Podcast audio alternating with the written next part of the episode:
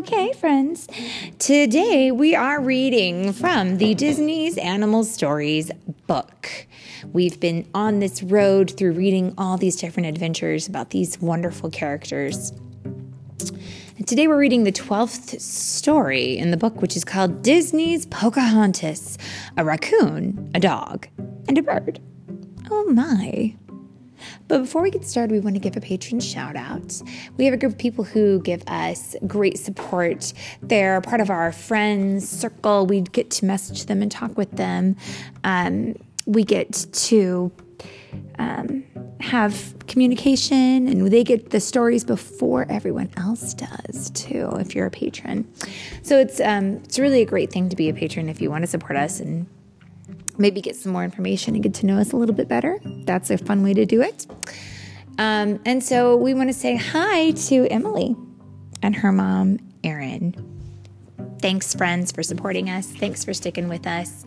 And thanks for all the great, kind words that you've sent our way for these past few months, month where we've had some difficulties and stuff. So we um, we really appreciate our patrons, and we think you guys are pretty awesome. And so we're happy to read the story today. Are you ready, Philip? It's read today by Mommy and Bumblebee, the Transformer. Oh, you're gonna do that again, huh? You wanna do that? Okay. Philip is actually Bumblebee. He is a transformer. They are not um, humans, they are robots, correct? Mm-hmm. Okay. Even though it says the name Bumblebee, it's not an animal, it's a robot, right? Okay. But I don't think there is a bumblebee in this story. Shall we find out? Mm-hmm. Off we go. Spoiled Percy sat on a pillow as Wiggins carried him to the ship. As the pet of Sir Ratcliffe, he was lazy and smug. Bones were for his taking. His pillows were the finest and the fluffiest. Percy had an easy life as they sailed to the new world. Now, what kind of creature is Percy? A pug. He's a pug. A potato dog. A potato. He does look like a potato, doesn't he? Yes, indeed, potato dog. Percy the pug. Now, meanwhile, across the ocean, an Indian princess was playing with her forest friends. Meeko, a raccoon, and Flit, a hummingbird, were her constant companions. Even when she dove from a high cliff, they followed her playfully into the river below. Your father's home, Nakoma told Pocahontas. And Nakoma, is she an animal or is she a person? Person. Yeah, she's a person. Breathlessly, Meeko scrambled into the canoe and took his usual outlook post. Flit hovered protectively as the Indian girls steered the canoe home. Now, when we say Indian here, do we mean that they're from India? Nope. They are Native Americans to the United States. So these two prince this princess and her friend are actually Native Americans, aren't they? Mm-hmm. Okay. When they arrived, Chief Powhatan was happy to see Pocahontas. He had good news. Kocoum has asked to seek your hand in marriage, he told her proudly. He will make a good husband. But he's so serious, Pocahontas replied unhappily. Meeko agreed. He puffed up his chest and made a grim face, pretending to be Kocoum. But when Flit poked his belly, he fell from the rafters into Pocahontas's arms. The silly raccoon could always make her laugh. Sounds like he's kind of a goofy little raccoon, huh? Still, Pocahontas was troubled. Why. She thought that the dream giver must want more for her than marriage to the unsmiling Kocoum. Grandmother Willow thought so too, as Pocahontas explained her dream about a spinning arrow. It is sp- pointing you down your path, the wise tree spirit told her. If you listen to the spirits around you, they will guide you. As Pocahontas wandered through the forest, Meeko and Flit followed. They were met with an unexpected sight a large boat with sails that Pocahontas mistook for clouds. And I can see why. In the picture, we can see her looking at A pirate ship. the ship. hmm But the ship's sails are so big, it kind of looks like they're in the clouds, doesn't it? Mm-hmm. Yeah. They were met with an unexpected sight a large boat with sails mhm, that Miss Pocahontas mistook for clouds. Yeah, okay. One of the white men was already ashore, exploring the forest. They'd never seen anyone like him.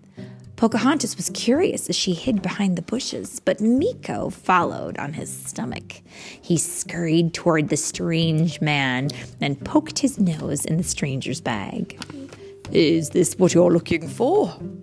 asked John Smith. He handed the raccoon a biscuit. Meeko nibbled happily. Flit, on the other hand, was worried about Pocahontas. He poked at the newcomer, trying to make him leave. But Pocahontas didn't want him to go away. Pocahontas felt that John had a good heart. As they got to know each other, she showed him how the land and people, the water and the animals were all connected to each other. They followed a bear and listened to the wolves, and they ran among the trees in the meadows and swam with the otters. John Smith was fascinated with all that Pocahontas had to teach. Meeko was fascinated with John's bag. He was greedy for more biscuits, but found a compass instead. It was too hard to bite, but he hoarded the new toy in Grandmother Willow's branches anyway. What did you? Yeah. What does hoard mean? I'm so glad you asked that question. To hoard something means that you pile it away and keep it. Usually, people who are hoarding something are people who have collected things and tucked them away inside their homes or inside um, their businesses or places like that. Um, I have known a few people. I had a roommate once in college who was a little bit of a hoarder, and she liked to take um, like ketchup packets um, from like when you would get fast food for your french fries, and she would put them in a drawer. And we had a whole drawer full of ketchup pa- packets. Why? I don't know, but we did. Anyways, when the hungry raccoon followed John Smith to the settlers' camp, there was a lot of tension in the village. The settlers thought the Indians were dangerous savages and shot at any Native American they saw. Both villages were preparing for war. But is that, what do you think might have been a better thing? Is if they sat down and talked? Maybe? Hmm. Still, Meeko's mind was on food, and it wasn't long before he spied Percy's fine dinner. With a quick hand, he shoved it all into his mouth. And Percy was furious. Barking wildly, the dog chased the raccoon through the forest. However, their chase soon came to an abrupt halt. In a terrible struggle, John Smith had been taken prisoner and sentenced to death. Now, do you think maybe if someone had been able to talk to John Smith, they would understand? See, I think this is all just like so many problems in our world right now. It's a communication problem. We just need to sit down. Who was tying up John Smith? Well, um, you remember how I said earlier that the that the settlers thought that the Native Americans were dangerous? Uh, well, the Native Americans thought that the settlers were dangerous. Yeah, but you know what I think?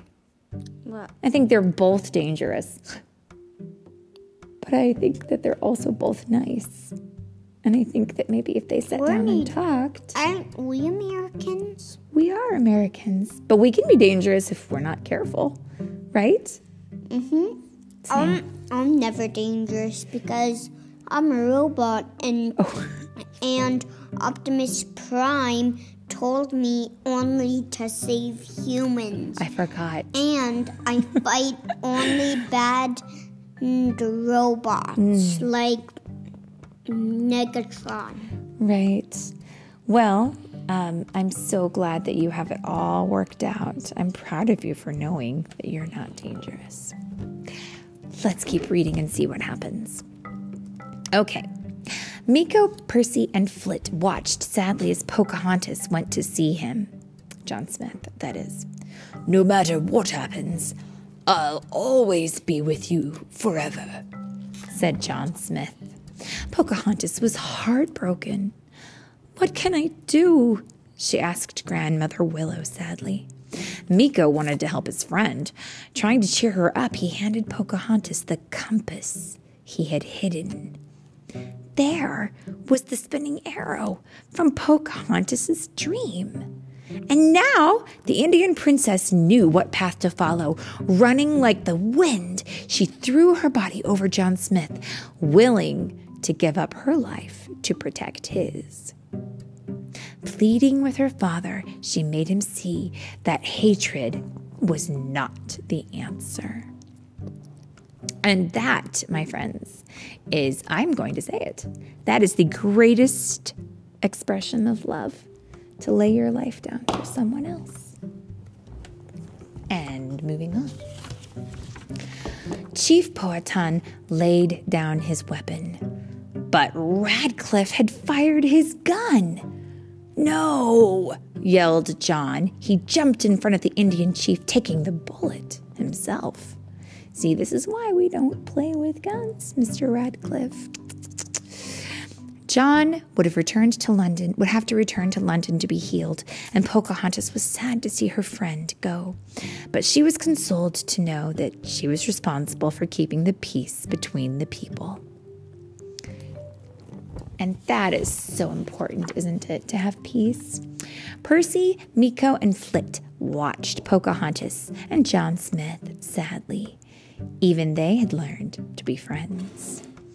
And what a wonderful way to build a friendship, to see other people do it, and then inspire other people with your friendship. That's a good way to go about doing it, right? And that is also conveniently The end. the end.